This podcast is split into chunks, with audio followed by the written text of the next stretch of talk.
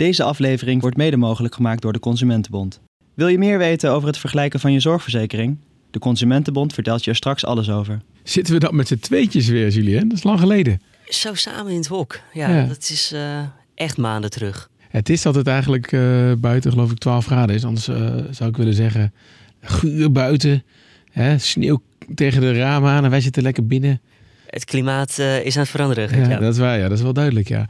Maar wij, eh, wij, wij gaan het jaar eh, doornemen. En ik dacht, ehm, want ik ben echt, ik, weet niet, ik denk jij ook hoor. Ik ben echt gek op kersttijd. Vanwege alle lijstjes en Ja, lijstjes, muziek of Terugblikken, maar ook muziek. Dus ik dacht, heb, heb je iets voor me? Ik kan wel wat voor je... Waar, waar heb je zin in? Nou, gewoon een bel, in ieder geval een belletje. Een belletje. Ja, gewoon een belletje op de achtergrond, een beetje zo. Ja, heerlijk. Ja, top. Laten we beginnen.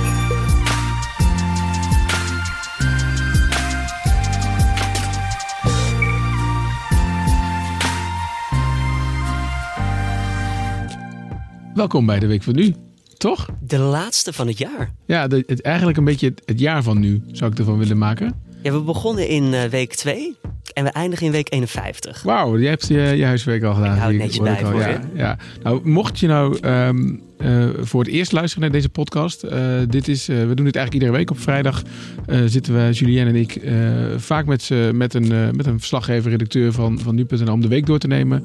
Groot verhaal. En ja, we, we noemen dit eigenlijk onze openbare redactievergadering. Dus jij krijgt een, een kijkje achter de schermen bij nu.nl hoe, hoe we de dingen doen die we doen.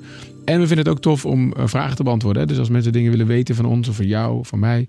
eh, Ja, mail het gewoon naar ons toe, podcast.nu.nl, behandelen we dat. Gert-Jaap, als jij terugkijkt, om even daar snel op te blikken. Ben jij blij met hoe de openbare redactievergadering was? Heb jij er nog iets van geleerd ook? Eh, nou, ik vind wel dat we wat meer vragen kunnen krijgen. Want ik vind het wel ehm, eh, voor mezelf. Bedoel, kijk, ik, ik ben die hoofdredacteur die zichzelf een, een podcast heeft toegeëigend. Ja. Want ik vind het echt heel vet om te doen. Eh, en ik dacht, als jullie mij niet vragen, dan, dan verzin ik zelf wel iets. Dus dat heb ik er sowieso van geleerd. Wederom, als je iets wil, jongens, en moet je het gewoon zelf eh, eh, verzinnen. Ja, zelfvertrouwen uitstralen en gewoon zeggen, ik heb dit nodig. Ik, ik krijg dit. Precies. Ik verdien dit. Ik verdien gewoon een podcast. Ehm, maar verder, nee, ja, ik vind het gewoon. ehm, eh, ik heb er ook wel weer van geleerd dat het dat podcast wel echt een best wel een tof medium is. En dat de band die we hebben met onze luisteraars zo, zo hecht is. Hè? We hebben best wel verschillende mensen verschillende keren terug horen komen met vragen en dingen Ja. en zo. Dat vond ik heel eh, tof. Ik, ik zie ook wel een beetje een link met Nu Jij. Dat Ja. Daar ook veel mensen eh, die interactiviteit die we als Nu.nl dit jaar echt een eh, flinke jetser hebben gegeven. Zeker. De goede kant op. Zeker. Jetser, mooi, mooi gezegd. Mooi gezegd. Hey, en over flinke jetsers gesproken. Nou, dat is heel raar trouwens. Ehm, nog even vlak voor het eind van het jaar heb, heb ik toch nog wel aan een belofte gehouden. Hè? Ik zit zo even te denken, ja, het is eh, op, op, de vrijdag dat we dit opnemen, de 20ste van december, is die er. Ja, hij is er gewoon onze, onze eigen eh, audioplayer. Dus nu, en daarom zeg ik ook, ik heb het gevoel dat we een nieuw publiek gaan krijgen vandaag. Eh, want ehm, eh, eh, voorheen was het nog best wel een gedoetje om een podcast te luisteren op nu.nl. Nu is het gewoon, je klikt ergens op en dan begint het gewoon meteen te spelen. Dus ik denk dat veel mensen nu ook gaan, hoop ik hoor, gaan kennis maken met dit prachtige medium. Ja, dus ja, het, het ziet er heel strak en mooi uit. Top. Julien, wat gaan we doen vandaag? Nou, we gaan terugblikken op het afgelopen jaar. Nou, we hebben veel besproken in de week van nu. Heel veel mensen en verslaggevers zijn langsgekomen elke keer. Dat zei je al over grote nieuwsontwikkelingen.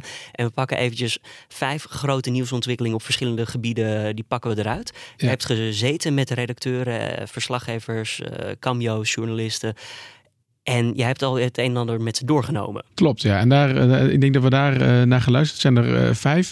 Ik moet er alvast wel even bij zeggen dat ik dit op heb genomen dag na het kerstfeest van nu.nl. Dus ik, als ik een beetje eh, shaky klink, dan, eh, dan, eh, dan weten jullie hoe dat, hoe dat komt. Maar het zijn vi- vijf thema's. Waar beginnen we? Nou, laten we beginnen bij het begin. Ja, laten we gewoon chronologisch het jaar doorgaan. En op 7 eh, februari was er een, eh, ehm, een grote manifestatie in Den Haag van scholieren van klimaatspijpelaars. Natuurlijk na, na, na internationaal voorbeeld eh, gebeurde dat in Nederland ook. En ehm, wij hebben toen ehm, eh, onze, ja, hoe noemen we haar? Eh, In- In- Ingeborg, onze Instagram. ehm, Ja, ze, ze staat hier bekend als Instaborg. Instaborg heet zij. Dat zij zij eh, maakt alle fantastische stories en, en andere eh, toffe dingen die wij op Instagram doen. En wij hebben haar naar, eh, naar Den Haag gestuurd en dat, eh, nou, dat heeft zij zo ervaren. Ah, dit was eh, begin februari, 7 februari uit mijn hoofd. En ehm, wat ik daar aantrof is uh, ook vooral uh, een zenuwachtige ik. Want het was de eerste keer dat ik echt verslag ging doen voor onze Instagram. Uh, dus ik was daar veel te vroeg. En het hele Malieveld was eigenlijk nog leeg. Dus ik dacht een beetje van, oh, um, ben ik hier wel goed? Gaat er wel echt iets gebeuren vandaag? Ik was een klein beetje teleurgesteld. Um, Want hoe laat zou het beginnen?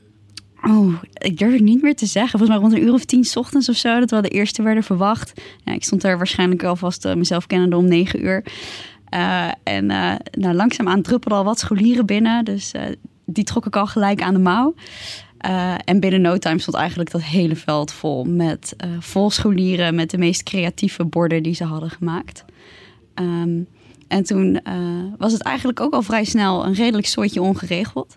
Het was de bedoeling dat er natuurlijk een enorme mars door Den Haag zou gaan. Uh, het duurde even voordat die van de grond kwam. Er was, uh, uh, ja, ze liepen eigenlijk allemaal gewoon met hun borden over het Malieveld. Dat vonden ze heel tof. Maar het lukte niet helemaal om iedereen in gang te krijgen door Den Haag. na heel veel geschreeuw op het podium en door microfoons lukte dat uiteindelijk toch. En ben ik met de hele stoet meegelopen door Den Haag. Ja, je zei al, je, het was de eerste keer dat je dat deed voor ons? Ja. Of überhaupt? Had je wel eens vaker verslag gedaan van iets? Nee, eigenlijk niet. Dat was, Daar gooi je jou gewoon diep in. Ja, ja dus ik werd uh, op pad gestuurd met een microfoon. En uh, ja, gewoon een mobiele telefoon. Het was natuurlijk voor Instagram. Uh, en ik ging daar staan en liet het ook maar een beetje over me heen komen daar. Ja, en je gaf um, um, heel veel vaak de microfoon ook aan, aan scholieren, kan ik me herinneren. Ik kan me voorstellen dat als je misschien, misschien was dat juist jouw, jouw redding wil ik niet zeggen, maar als je een doorgewinterde verslaggever bent, is dat het engste wat je doet, hè? je microfoon weggeven aan iemand. En jij deed dat. Hoe, hoe, ja, wat was het idee daarachter?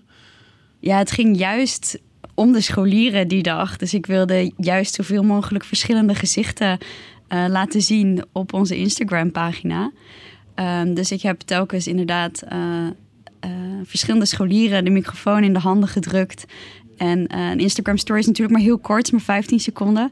Uh, dus ik liet hun in 15 seconden zeggen wat ze wilden zeggen. En uh, soms duurde het iets te lang en dan riep ik nog een keer korter. en dan namen we het nog een keer op. Maar dat ging eigenlijk verbazingwekkend goed. En misschien in dat opzicht is ook maar heel goed dat ik er heel erg groen en rookie in ging. Want ik heb er eigenlijk nooit over nagedacht dat, uh, dat het misschien heel eng is om je microfoon weg te geven aan, uh, aan iemand anders. Uh, het was echt wel mooi dat ze, hoe ze dat deden. Nou, ik, ik, vond het ook wel interessant dat die scholieren allemaal best wel zinnige dingen zeiden ook. Nou, het viel me op inderdaad. Ik, het, het, was beter dan, dan ik had verwacht van tevoren. Het was ook iets georganiseerder. ondanks dat Ingeborg natuurlijk zegt, ja, het was her en der nog een beetje chaotisch. Maar ja, ze zijn middelbare school. Maar er zat wel degelijk structuur in. Ja.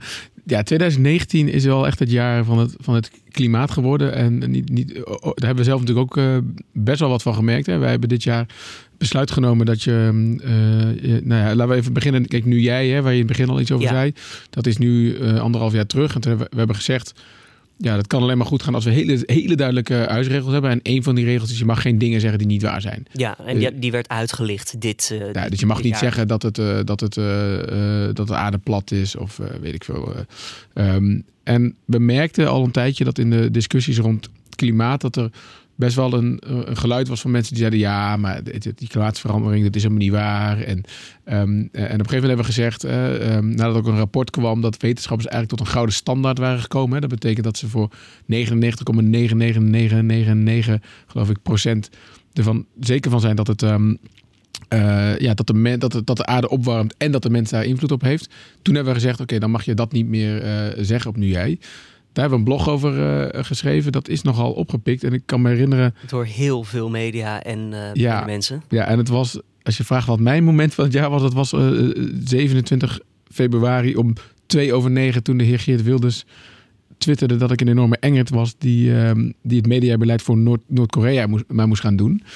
En, Zie je wat in die nieuwe baan? Nou, nee.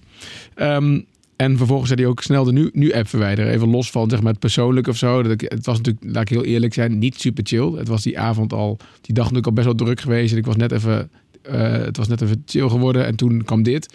Nou, je kunt je voorstellen dat ik vervolgens nou ja, echt bedolven ben onder mentions en tweets en weet ik het wat allemaal van, van allemaal mensen. Maar het meest zenuwachtige werd ik wel van die opmerking van ga de nu-app verwijderen. dacht ik, ja, hoe Het gebeurt hier nu. Heb je er Nou, wat van gemerkt? Eh, Nee, eigenlijk niet. We, we, eh, ik was wel echt wel een beetje bang, maar we zien dat. Ja, we zagen wel dat, dat er wat meer mensen dan normaal eh, de nu-app verwijderden. Maar we zagen ook dat dat daarna eigenlijk alweer normaal werd. En, en dat eigenlijk het aantal aanmeldingen op nu jij eh, toe, toe werden, toenam. Dus ja. Dat, is, dat is eigenlijk heel positief. Tevreden met hoe we dit hebben N- aangepakt? Nee, niet helemaal. Want ik kom toch nog steeds wel mensen tegen die, zeggen, die tegen me zeggen: Ja, maar bij jullie mag je helemaal niks zeggen. En ehm, dat vind ik echt wel jammer. Want we hebben juist, en ik zat, ik zat nog even mijn blog ehm, erbij te pakken. En ehm, Er is een soort verkeerde beeldvorming ontstaan. ja, en dat snap ik ook wel, hè, want het is natuurlijk een behoorlijk verhit debat. Eh, en wij hebben juist geprobeerd om te, eh, te zeggen van nou, dit mag je niet, om dat, om dat debat beter te kunnen eh, voeren. En we hebben ook wel gezegd, je mag het oneens zijn met de klimaatplannen. We, we willen juist graag dat er een kritische discussie eh, wordt, eh, of, of Nederland überhaupt het verschil kan maken. Hè, ehm, ehm, of dat je überhaupt, weet je, is niet al te laat om iets te doen. Je mag van alles zeggen. Eh, alleen je mag niet zeggen dat het niet zo is. Dat, en ehm, nou, ik vind het fijn om dat nu nog een keertje te kunnen verduidelijken. Want ik heb wel soms het gevoel dat dat beeld niet helemaal goed is gelopen. Hoewel, ik moet zeggen dat ik aan Colin van Hoek, de adjunct hoofdredacteur die ook over nu jij gaat, vroeg. Van, joh, wat, wat zie je nu? En hij zegt van nou, die, die, de mensen die kritisch zijn op ons op dat vlak of überhaupt over het klimaat, die zitten nog steeds op nu jij. Ja. Eh, en die reageren daar ook nog steeds. Dus ik ben daar eigenlijk wel heel blij mee. En die houden zich dan aan de regels die wij hebben gesteld. Niet altijd, niet altijd. En dan, eh, dan komt de reactie er niet op. Zo, zo is het natuurlijk. Maar ik denk wel dat we nog eh, in 2020, om alvast een soort, eh, toch alvast een soort goed, goed voornemen of voorspelling. Ik denk wel dat we nog iets beter ons best kunnen doen om het, ehm, eh, om het, debat, te, de, de- het debat te voeren. Omdat dit natuurlijk een thema is dat zoveel mensen raakt. Hè? Het, het, het is ehm, eh, dat, ik, dat ik wil dat we daar beter met elkaar over in, eh, in gesprek gaan. Maar goed, het ontkennen is niet een, is, is- hoort daar niet bij wat ons betreft. Nee. Dan het volgende onderwerp. Ja, dit gebeurde ook. En dit was. ehm, jij hebt hierover met Remco Raus gezeten. Ja. Ik zo beginnen. Dat eh, samensteller was hij op dat moment Ja, hier bij nu.nl. Wil je er meteen ingaan? Of, ehm, nou, ja, het gaat over de schietpartij in Utrecht. ja, ik denk De- dat dat wel echt het grootste... eh, het, De aanslag. Ja, het is natuurlijk alweer een, tijd, eh, tijdje terug voelt het alweer. Maar dit was wel echt het grootste nieuwsverhaal van, eh, van, van dit jaar wat mij, wat mij betreft. In ieder geval die dag, ehm, 18 maart. En eh, ik vroeg aan Remco inderdaad van... Goh, ja, je bent samenstellen voorpagina. Ja, wat, eh, hoe, hoe, hoe, heb- hoe beleef jij dan zoiets? Het was eigenlijk sowieso een, eh, een bijzondere dag al wel. Want ik kan me herinneren dat er veel partijen in Nederland eh, gingen staken. Vanwege pensioenhervormingen die ze wilden. Eh, de politie onder andere was, eh, was ook in eh, grote getalen onderweg naar Den Haag. En toen kwam er een bericht dat er ehm, een tram in Utrecht geschoten zou zijn. En eigenlijk was het eerste bericht dat, er, dat het trein, of tramverkeer eh, in Utrecht überhaupt stil lag. Ehm, toen was er nog een heleboel discussie over waar er dan geschoten zou zijn. En dat leek in eerste instantie te zijn geweest eh, op een plein eh, in Kanaleiland. Maar goed, Kanaleiland is een wijk waar wel vaker schietpartijen plaatsvinden. Dus in eerste instantie eh, dachten we nou, het zal wel meevallen. Toen dus duidelijk werd dat er op een plein geschoten werd, dachten we al van nou, dit kan wel impact hebben. En toen vervolgens werd duidelijk dat er in een tram geschoten was. Toen ging de alarmbellen wel echt af. Ehm, en toen zijn we eigenlijk gewoon op gaan schalen. Maar er is heel lang nog heel onduidelijk geweest wat er nou precies aan de hand was. De politie was ook lange tijd heel vaag. Was het nou op het plein? Was het in die tram? Ehm, wat er precies gebeurd was. Dus we hebben heel lang gezocht eigenlijk naar een, eh, ja, naar een echt antwoord op de vraag... wat is er nou aan de hand? Jij was samenstellen voorpagina, dus Ja. je hebt dan als eh, belangrijke taak om eh, overzicht te bewaken en een soort van de kapitein op het schip te zijn die zorgt dat alles in het geheel is. Hoe, Ja. wat, wat gebeurt er? Kan je, kan je misschien eh eens omschrijven wat er dan gebeurt op zo'n redactie eh, als er zoiets groots gebeurt? Nou, in de eerste instantie is het zo dat je gewoon om je heen gaat kijken... hoeveel mensen hebben we nou eigenlijk zitten om, eh, om dit te doen. Ehm, en je merkt dan dat, dat mensen eigenlijk ook van andere rubrieken heel snel bij gaan springen. En dat is wel echt ook typisch, denk ik, wat nu.nl is.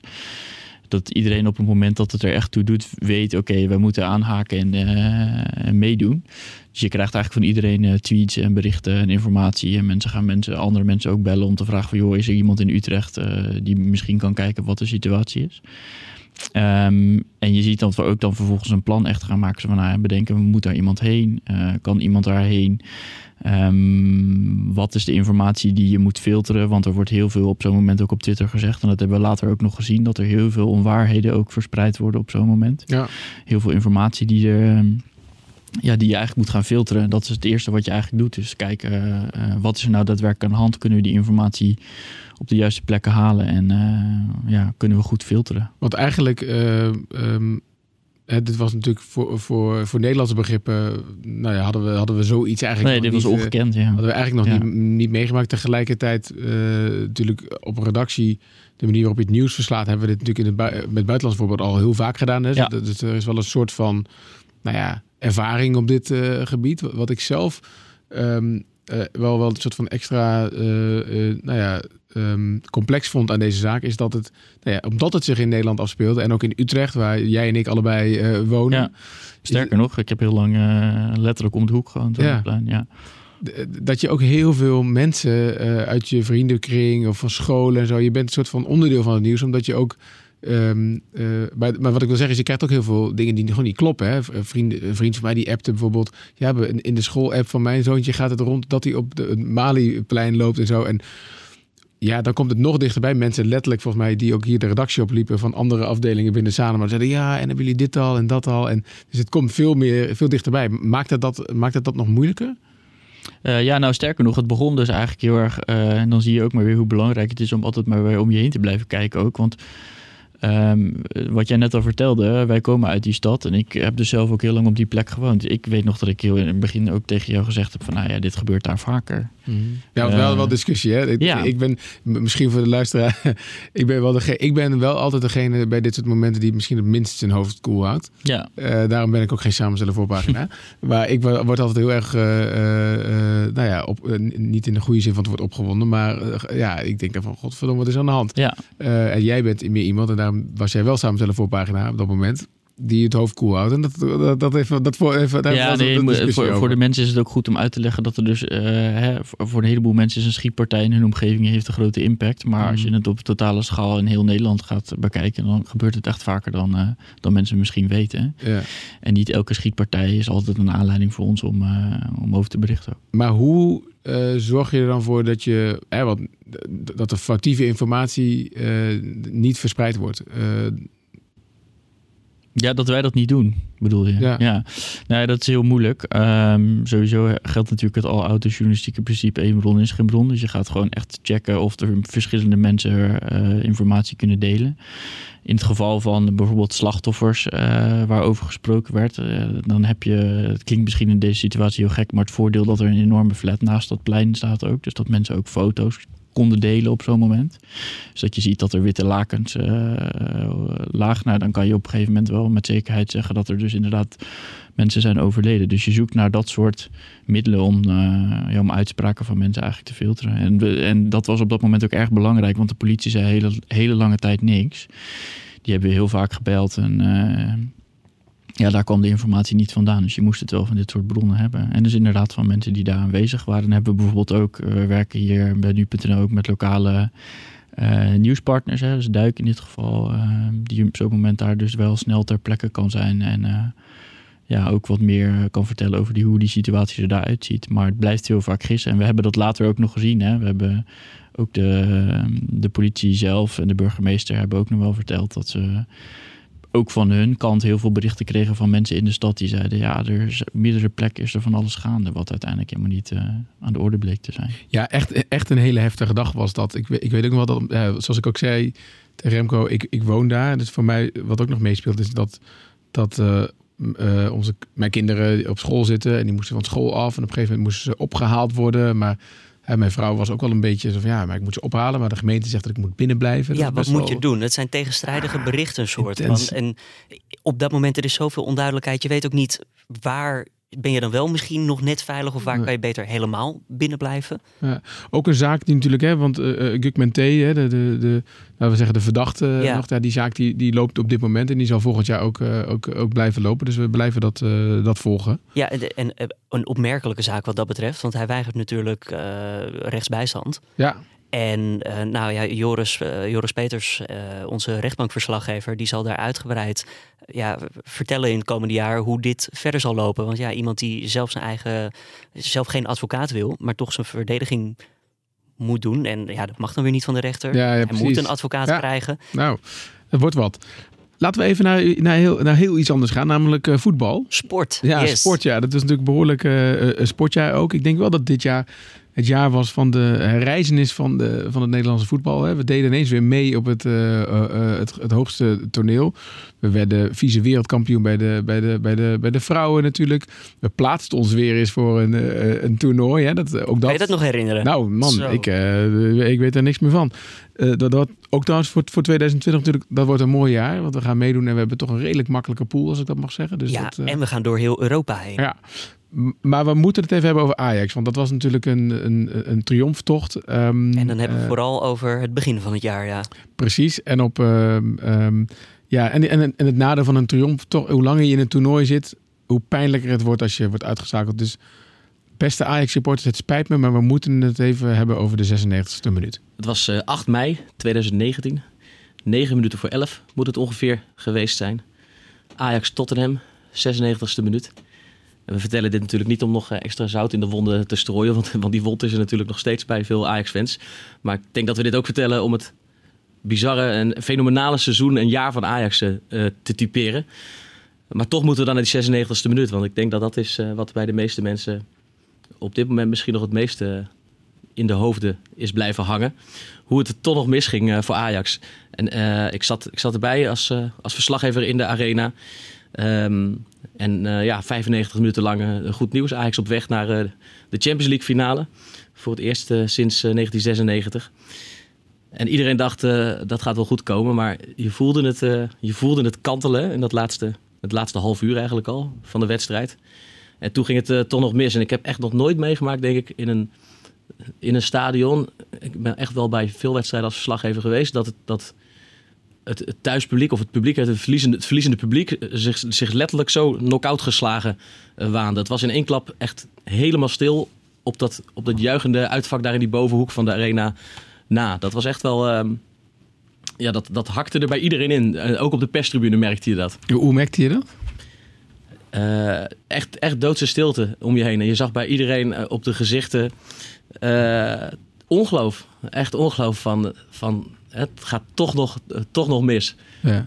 Juist ook doordat Ajax natuurlijk die uitwedstrijd al met 1-0 had gewonnen. En, um, en Real Madrid had uitgeschakeld. Juventus had uitgeschakeld. Dacht iedereen, ja, dit, dit gaat gewoon gebeuren vanavond. Het gaat gewoon lukken. Ajax 2-0 voor natuurlijk, hè, na 35 minuten.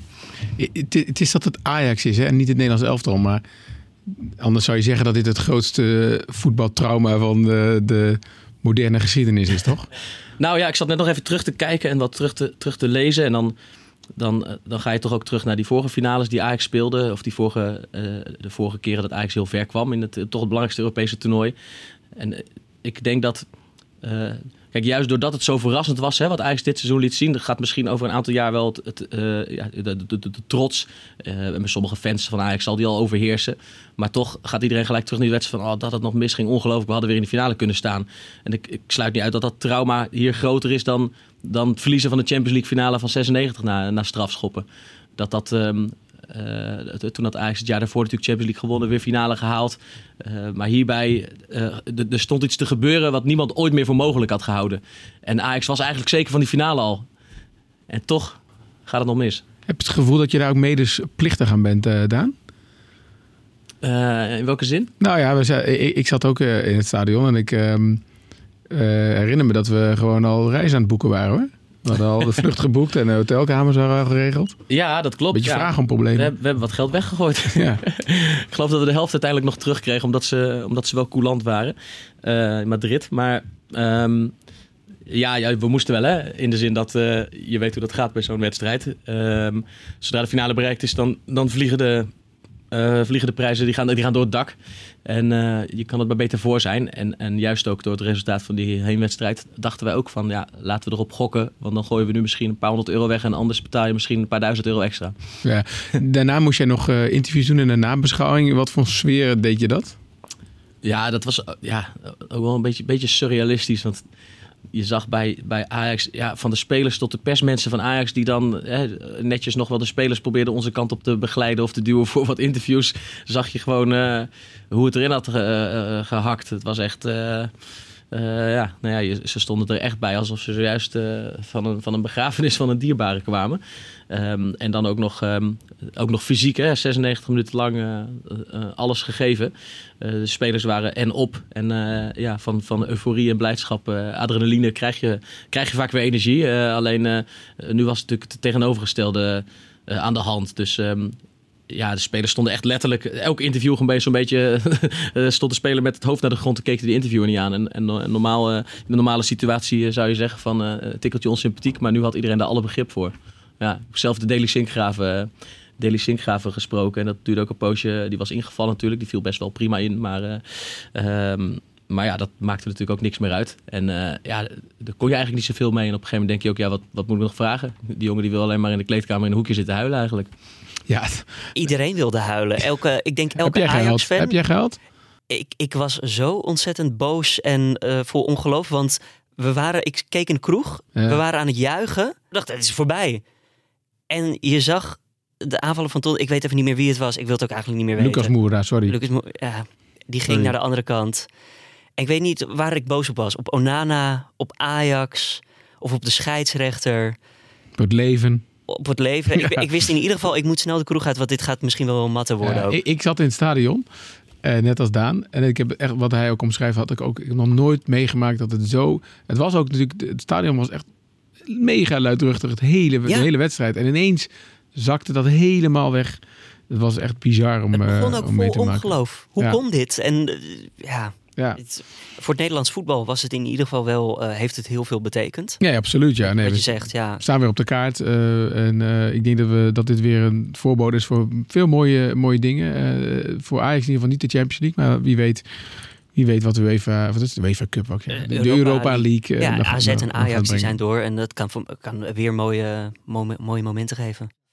Zoals je in het begin kon horen is deze podcast mede mogelijk gemaakt door de Consumentenbond. We gaan nu even luisteren naar een bijdrage van hen. We zitten midden in de periode om zorgverzekeringen te vergelijken.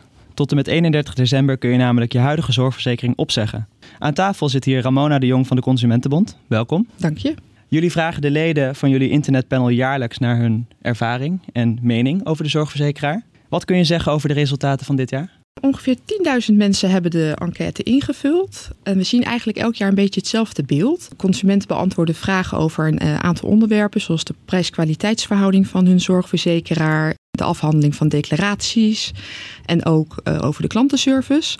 Ze zijn heel ontevreden over de hoogte van de premie elk jaar. En verder zijn ze eigenlijk best tevreden. De hoge tevredenheid is ook een reden voor eh, mensen om niet over te stappen. Er zijn ongeveer maar iets van 7% van alle Nederlanders die, die overstappen. En waar moet je als consument dan op letten bij het overstappen? Sowieso moet je altijd even vergelijken als je je nieuwe polis binnenkrijgt. Want je, er kan van alles veranderd zijn in je huidige polis. Bijvoorbeeld eh, je zorgverlener is niet meer gecontracteerd of je aanvullende verzekering is veranderd. En als je echt wil gaan vergelijken, moet je kijken van wat, is, eh, wat zijn mijn wensen en welke premie hoort daar dan bij. Eh, hoeveel vrije zorgkeuze wil ik? Eh, wat wil ik in mijn aanvullende pakket opnemen? Ook de hoogte van het eigen risico is belangrijk voor jezelf om vast te stellen. Eh, eigenlijk maar de helft van de Nederlanders maakt het eigen risico vol. En die zouden er dus eigenlijk baat bij hebben om het te verhogen. Dat zou goedkoper voor ze zijn. Je zegt net dat heel veel mensen van het internetpanel ontevreden zijn over de hoogte van hun premie. Zit er veel verschil in de premie van de basiszorgverzekering? Heel veel verschil. En dat zou dus ook eh, echt een reden zijn om te gaan vergelijken, omdat mensen er zo ontevreden over zijn. Eh, de goedkoopste basisverzekering, Natura-verzekering, is 101,95 eh, per maand voor eh, 2020. En de duurste restitutieverzekering is 142,95 in 2020. En als je gaat kijken binnen hetzelfde type zorgverzekeringen, dan is er een verschil van bijna 300 euro op jaarbasis. En dan heb je dus eigenlijk precies dezelfde zorgverzekering. Met welke wijzigingen in de zorgverzekering van 2020 moet ik rekening houden als ik wil overstappen? Ehm, de belangrijkste wijziging is eigenlijk voor consumenten die nu eh, verzekerd zijn via een collectief. De maximale korting eh, van collectieve zorgverzekeringen gaat eh, dit jaar van 10% naar 5%. Dus het is zeer waarschijnlijk dat die mensen meer gaan betalen. Dus het zou zeer lonend zijn voor ze om te gaan vergelijken. Een andere belangrijke wijziging is voor eh, mensen die willen stoppen met roken. Als je naar een gecontracteerde zorgaanbieder gaat die, die zo'n programma aanbiedt, dan wordt het niet meer van je eigen risico afgetrokken. Dus dat kan echt een voordeel zijn. Waar kan ik terecht als ik meer wil weten over zorgverzekeringen en het vergelijken van zorgverzekeringen? Je kan naar onze zorgvergelijking vergelijker die volledig onafhankelijk is op www.consumentenbond.nl slash zorgverzekering. En dan helpen wij je met alle stappen om een passende zorgverzekering te vinden. Bedankt. Graag gedaan. We gaan we even terug naar, uh, naar, uh, naar Utrecht en terug naar de, de, de, de rechtszaal eigenlijk. Of Utrecht, dit, dit speelde zich af in, in Arnhem, maar dat, we hebben het over de zaak uh, Anne Faber, waar um, dit jaar een, een hoger beroep, beroep diende. Um, um, en daar was, die rechtszaak heeft Lisa van der Wal voor ons gevolgd. En ik heb het met haar gehad over, nou, waar we het hier in deze podcast ook al eens eerder over gehad hebben, live bloggen tijdens zo'n Um, um, ja, tijdens zo'n proces. En hoe gaat dat nou eigenlijk? Ik, ik, denk wat me meest is bijgebleven is toen haar moeder in, in het hoger beroep uh, haar, haar nabestaande verklaring aflegde. En dat ik op een gegeven moment mensen achter me hoorde huilen. En dat ik toen zoiets had van: oh shit, ik ga straks ook echt janken hier. En dan probeer je een soort van weg te ademen en weg te tikken. Want je bent natuurlijk aan het live bloggen. Dus in die zin helpt dat wel dat je het meteen wegtikt. Maar ik, ik merkte wel dat ik echt met trillende handen zo daar zat. En wat, wat, wat trof jou zo in wat ze zei? Weet je dat nog? Welke woorden? Ik denk de, de, de pijn vooral. En, en het, het, het stukje tekst wat me vooral is bijgebleven was dat ze zei van... Toen zij net vermist was, hoopte ze dat ze snel gevonden zou worden. Uh, toen ze hoorde dat ze uh, waarschijnlijk verkracht zou zijn geweest, toen natuurlijk Michael P. was, uh, was opgepakt, hoopte ze dat ze, niet, dat ze er overheen zou kunnen komen. En toen ze hoorde dat ze dood was, zei ze dat ze hoopte dat ze niet te veel pijn had gehad. En dat eigenlijk al die hoop voor niks was geweest. Ja. Dat was het stukje dat ik dacht van. Oh, ik krijg er wel een weer de rillingen ervan. Ja, hoe, want, want tegelijkertijd, hè, ik kan me nog herinneren dat we er toen ook wel eh, aandacht aan eh, hebben besteed. Dat je ook meteen, je bent je eigen filter op dat moment ook. Hè? Want jij ja. hoort alles in, en dat weten misschien luisteraars niet, maar je hoort natuurlijk vrij veel in zo'n rechtszaak. En heel vaak besluiten wij om dingen niet te delen. En dat moet jij natuurlijk on the spot besluiten. En ja. dat lijkt me best wel heftig. Ja, dat, dat, dat is het ook. En het, um, ik, ik denk dat element dat je heel, heel graphic te horen krijgt wat er gebeurd is. En dat je dat heel graag. Dat, je, je voelt een soort woede. Je wil heel graag uh, uh, vertellen wat er, wat er is, wat er is gebeurd. Um, um, dat heb je aan de ene kant, maar aan de andere kant wil je ook niet dat andere mensen hetzelfde te horen krijgen wat jij net te horen hebt gekregen. Dan wil je ze eigenlijk eh, je lezers bijna een soort in bescherming nemen. Van dat je denkt van nou, sorry, ik ben hier zo nu boos om. Dat, dat je denkt van jij moet het niet horen of zo. Mm, ja, en, en aan de andere kant. Uh, um, ja, is het ook je taak om juist die dingen, sommige dingen wel te vertellen. Maar het gaat ja. er juist meer om eh, volgens mij had je daar wel een mooie regel voor. Van je mag best zeggen wat er is gebeurd, maar hoe, hoe het precies is gebeurd. Ja. Dat, dat, dat voegt niks toe aan het stuk dan, toch? Nee, nee en, en ook uh, wat maakt uiteindelijk, uh, wat is uiteindelijk meegenomen in de strafeis en de uiteindelijke straf? Dat, daar kijk ik ook naar. Van, uh, je moet ook niet een soort, on, nou onnodig klinkt misschien een beetje raar, maar nou ja, misschien toch wel onnodig soort mensen uh, aan het schrikken maken van dingen. Hm. Dus, dus bepaalde, uh, ik kan het wel uitleggen aan de hand van een voorbeeld van, hij had op een gegeven moment gezocht op, op seks met een lijk en dan gingen ze zich afvragen of dat ook met haar was gebeurd. En, en daarvan denk ik van, uh, oké, okay, um, als dat uiteindelijk op niks uitdraait en het is ook niet bewezen dat het is gebeurd, dan moet je dat ook niet gaan, zeg, gaan suggereren in die zin. Dat soort afwegingen maak je dan daar. En, en dat is echt uh, zowel in de eerste aanleg, maar ook in hoger beroep toen ze wel probeerden hem vermoord veroordeeld te krijgen. Dat, dat zijn wel dingen die je, mm. die je bijblijven. Want in dit geval koos je ervoor om dat dan wel te doen? Ja, nou, ik heb, ik heb het uh, in, de, in het hoger beroep heb ik meer, uh, heb ik meer details al gegeven, denk ik. Mm. Om, omdat je ook. Nou, sowieso was het mijn eerste rechtszaak waar ik bij zat. En ook de eerste zaak die ik vanaf dag één van de vermissing tot aan de, de, de, uitspraak van hoger beroep heb gevolgd. Dus dat is sowieso in, in, in die zin anders dan andere rechtszaken. Um, maar bij hoger beroep, je kent het verhaal en je, en je, je, je durft, denk ik, iets meer dan hoe, heb jij, krijg je veel feedback van, van uh, uh, ja, lezers, bezoekers van, nu, van nu.nl ja. op jouw verhalen? Ja, heel ja? veel. Op welke manier krijg je dat? via mijn mail vooral. Als ik in het liveblog zet ik vaak mijn, mijn e-mailadres. Voor als mensen dan vragen hebben of opmerkingen of fouten willen doorgeven of zo. Dan, dan wil ik graag dat ze dat mailen. Dat vind ik heel fijn. Maar ehm, eh, bij Anne Faber kreeg ik eigenlijk vooral veel sterkte en Ja? eh, succes. Ja, dat was super lief. Ik heb echt, denk ik, eh, op dag één had ik al iets van 30 mails met ik heb eigenlijk geen vraag, maar ik wil je vooral veel succes wensen. En dan, ja, dan smelt het wel een beetje. Dat vind ik wel echt super fijn als mensen dat doen, ja. Hierbij zie je echt hoe zo'n zaak kan binnenkomen. Niet alleen bij mensen die dit zien op het nieuws, maar ook bij onszelf als journalisten. Ja, Hoe dichtbij je staat. Ja, dat, dat, dat treft mij ook iedere keer weer hoor. Dat je dat ook als hoofdredacteur niet moet onderschatten, zeg maar. Hè? Wat, je, wat, je, wat je soms mensen aandoet of waar je mensen naartoe stuurt. Ja. Eh, Wat Lisa zegt over dat filteren, dat is natuurlijk eigenlijk het voorbeeld daarvan. Je probeert, je- bent zelf de buffer tussen echt de details waarvan je denkt, ja, ja, moeten we dit wel Ja. of niet brengen? Ja, precies. En soms, eh, ehm, hè, want tijdens zo'n rechtszaak is het, ehm, eh, ben, ben je live aan het filteren, maar je weet in ieder geval al als je de dag begint, dit ga je doen. Ja, Ook heel vaak natuurlijk. Nou, Utrecht was daar een voorbeeld van. We- Weet je dat helemaal niet? En dat, dat gebeurde eigenlijk ook op, eh, ehm, eh, in september eh, toen advocaat Dirk Wiersum werd, werd doodgeschoten eh, ehm, in, in, in zijn woonplaats Amsterdam. En ehm, voor ons was Joris Peters, de andere rechtbank, rechtbankverslaggever, die was eigenlijk op weg naar een, naar een zitting toen die, toen die vernam van dit nieuws. En met hem had ik het inderdaad over van, ja, wat, wat gebeurt er dan op zo'n moment? Nou, het was 8 september en ik was op weg naar eh, de rechtbank in Amsterdam vanuit mijn huis. Ik woonde daar vlakbij, dus ik zat op de fiets. En toen voelde ik wat in mijn broekzak en toen was het eh, mijn collega Lise van der Wal.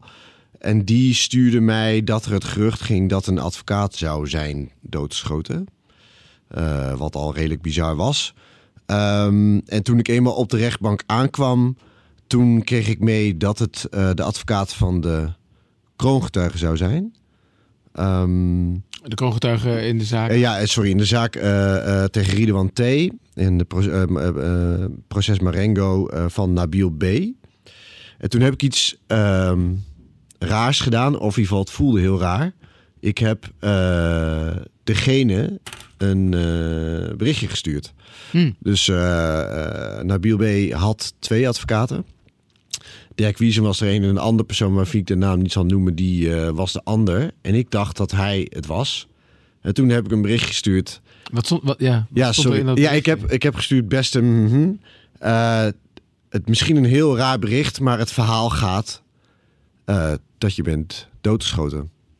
Dat moet wel een van de meest bizarre berichtjes zijn die je Ja, ooit hebt en gestuurd. ik wist ook nog wel, kan ik, kan ik dit nou maken of niet of zo? Maar ik denk, ja, ehm, ik, moet, ik wil het toch weten. Be- be- was bellen ook een optie of zo? Of is het... Ja, dat. eh, volgens mij, ik, nee, ik, had hem, ik had hem gebeld, maar toen eh, nam diegene niet op. Maar zijn telefoon ging wel over. Ik dacht, nou, ik stuur gewoon. Vaak, eh, soms kunnen ze gewoon niet opnemen. Dan kunnen ze wel een berichtje zien eh, waarom ik dan eh, wat ik wil. Eh, dus ik denk, ik doe het gewoon. En als hij kwaad wordt, prima. Eh, als hij zegt nee, dan weet ik dat ook. Eh, ik wil het gewoon weten. Maar eh, daar heb ik het uiteindelijk niks van teruggehoord. En toen hoorde ik later dus dat het niet hij, maar Dirk Wiesem was.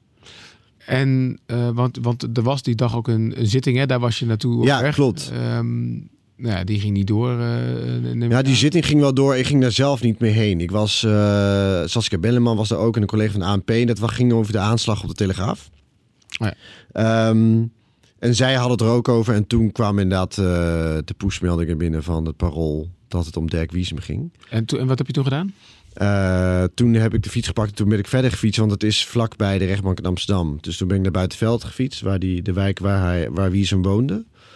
En toen ben ik daar gaan kijken eh, en gaan vragen of het klopt dat het inderdaad dat het om Wiesem ging. Nou, dat was al vrij snel duidelijk dat dat het was. Ehm, ja, dat, eh, ja, en dan ga je gewoon maar eh, kijken. En je gaat wachten tot er een woordvoerder ter plekke is. Dus toen ben ik weer omgefietst, want ik stond niet helemaal op de juiste plek. En toen achter het lint gewacht en daar stonden al meerdere journalisten. En toen, ja, toen drupte inderdaad door. Het is, het is hem. En eh, er is een klopjacht gaande op degene die hem heeft eh, doodgeschoten. En, ja, misschien een beetje ge- gek, of, ja, gekke vraag, weet ik niet. Maar hoe was de sfeer daar? Zeg maar, wat, wat, wat, wat, wat- dit was natuurlijk iets wat, wat nog nooit is gebeurd in Nederland. Nee. Nee, ja, dat is, het was wel apart. Want iedereen was ook wel redelijk eh, zakelijk, maar ook wel zo van. Ja, weet je, die, die, die, de moord op de broer van de kroongetuige, dat was al zo'n... eh, zo, man, het zal, dat zal toch niet? En dit, dat, dit was er wel... Dit was er ook weer zo een Hmm. van... Ja, Weet we- je, waar, waar, gaat, waar gaat het allemaal heen met, Ja. dit, eh, met deze zaak? Met Ridouan T. en zo. Zit, zitten hier ook weer achter. En man, dan, da- als dat zo is, weet je wel, dan, dan heeft hij wel echt... eh, ja, dan... eh, ja, je je hebt dat soort rare eh, criminele moren, zeggen ze dan. Hè? Er zijn bepaalde grenzen. En deze man die gaat dan over alle grenzen heen als hij er dan achter zit. Wat, wat heeft deze zaak betekend voor het, nou, het vervolg ook van het proces Ridouan T? En ook misschien meer in bijzonder de rol van de media daarin. Ja, nou, de, bedoel, de- ontstaat natuurlijk een enorme angst. En vooral bij, hè, want iedereen gaat dan, kijkt naar het OM en zegt: waarom hebben jullie deze man niet beter beveiligd? Hadden jullie het niet kunnen weten? eh, Enzovoort. Ehm, en dat, dat verandert ook. Ja, ze worden enorm angstig. Eh, dus ze willen heel graag officieren van justitie dat we hun naam niet meer noemen. Eh, het liefste doen ze dingen achter gesloten deuren. Hè. Dat is toen de eerste zitting was toen ook in het proces Marengo was toen achter gesloten deuren. Ehm, ja, je voelt gewoon een enorme eh, spanning. En ze nemen het gewoon heel erg serieus. Want de dreiging is ook heel serieus. Want een advocaat wordt doodgeschoten. De broer van een kroongetuige wordt doodgeschoten. Ehm, deze man, eh, ja nogmaals, hè, als hij erachter zit. Maar da- daar gaat eh, justitie wel van uit. Ehm, ja, dan, eh, eh, dan meent hij wat hij zegt, zou ik maar zeggen. Ik zit met een vraag, Gertja. Nou, vertel. Joris die zegt dus van...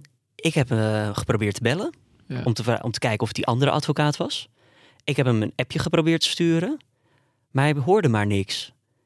Is het, wat win je daarmee? Want als je niks hoort, eh, dan zou dat toch ja, kunnen betekenen dat het die persoon is.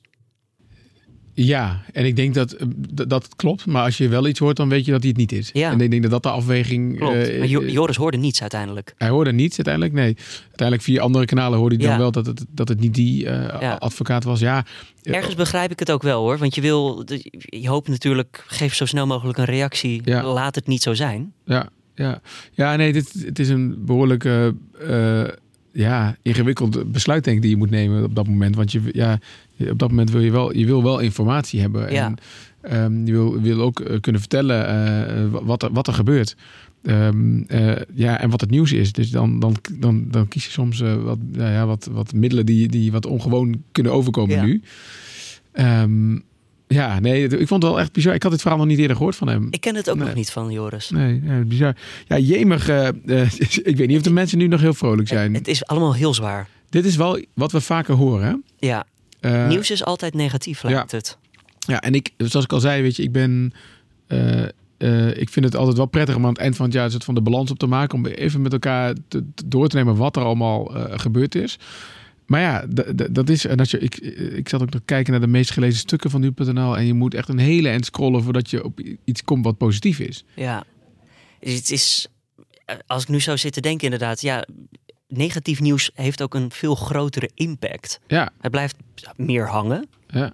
Wa- Positieve dingen, ja, dat maakt je gelukkig, maar ja. een of andere manier... Ik ben wel nieuwsgierig gewoon over, de- over wat de luisteraars van deze podcast daarvan vinden. Hoor. Dus als jij, als jij daar iets, iets van vindt, eh, of ook een oplossing hebt voor ons. We hebben een tijdje wel een goed nieuwsoverzicht gehad. Hè. Dat Ja. vonden mensen wel tof. Ik weet eigenlijk niet meer waarom we dat niet meer doen nu. Maar Ik ga dat straks weer eens Ja, eh dat, dat hadden we eh, altijd wel. Want er gebeurt natuurlijk ook heel veel mooie dingen. en, en grappige dingen. En weet, ik, weet ik het wat allemaal. Maar heb jij iets om het misschien een beetje af te sluiten? Misschien even gooi, gooi dat belletje dan dus nog even onder. Het belletje ja, nog gooi, gooi het Ja. belletje nog even onder. Want dat is.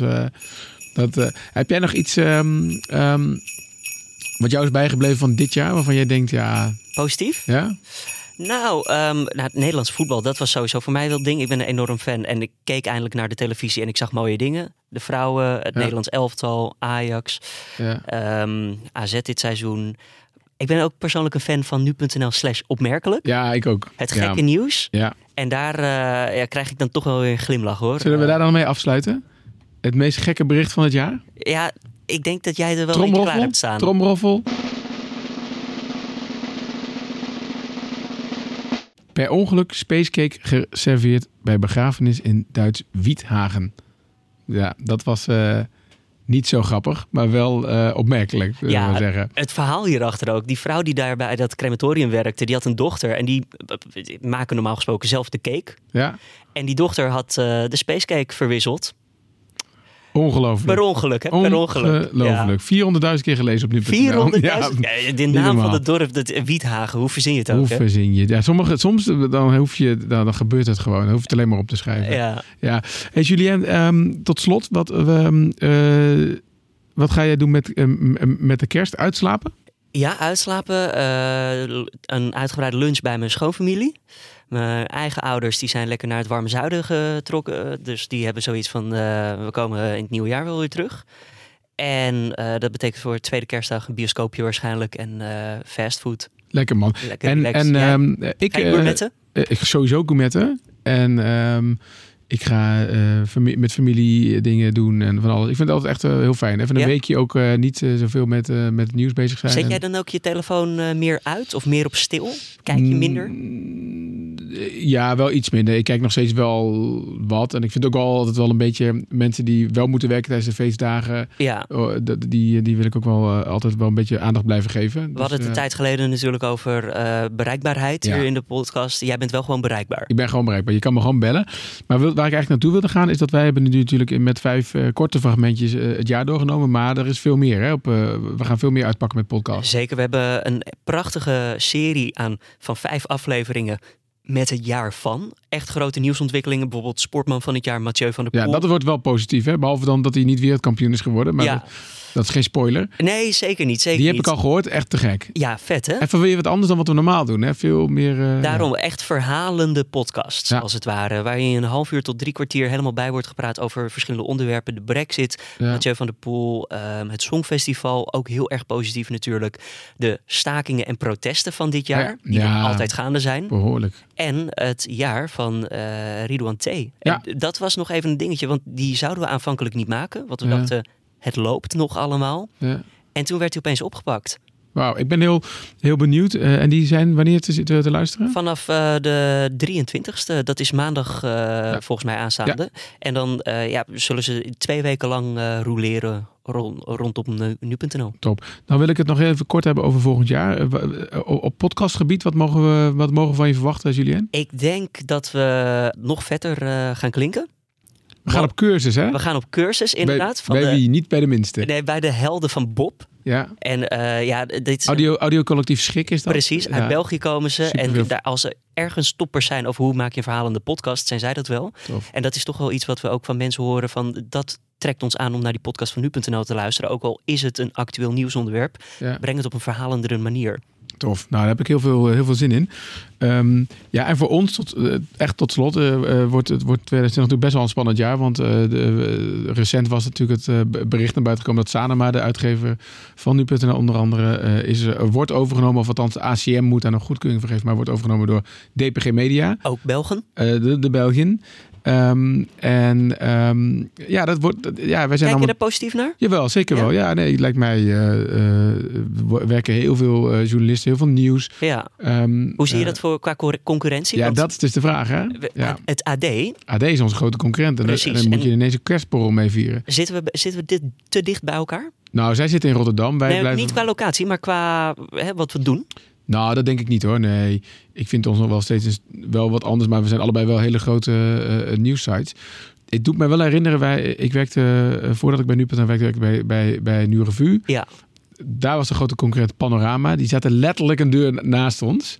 Ehm, het, dat heeft ons best wel geholpen om juist afstand te bewaren en juist te, te, te differentiëren. Dus ik ben wel, ben wel ehm, goed gemut. En ik wil eigenlijk afsluiten, want dat ehm, eh, het nieuws natuurlijk hebben we ook op nu.nl gebracht. En er was best wel wat eh, eh, reuring over. En met name iemand die zich op nu jij als je me nou noemt. ehm, die zei, ik hoop dat, dat bij deze verkoop de kwaliteit en neutraliteit van onze redactie behouden blijft. Ik zou het ontzettend jammer vinden als dat niet gebeurt. Nou, ik vond dat, Julien, de allercoolste reactie van het hele jaar. Ten eerste omdat iemand zich zo betrokken voelt. Ja. Zo betrokken dat als je me nou ons ziet als zijn of haar redactie. Dat vind ik echt het allervetste compliment wat je kan krijgen. Ik zeg, mooi moment om mee af te sluiten. Fijne kerstdagen allemaal. Dit was mijn laatste in ieder geval. Julien ga je nog horen. Ja, Ehm, en wij melden, melden ons eh, eerste week eh, januari, meld ik me in ieder geval weer. Wanneer is dit wordt het nieuws weer terug? Dit wordt het nieuws is terug in de week van eh 6 januari. Zitten we weer, weer 's ochtends om eh 6 uur voor je klaar. Althans, we zitten er om 4 uur, maar de podcast staat er om 6 uur. Top. Dan eh, horen jullie ons dan weer en eh, fijne kerstdagen.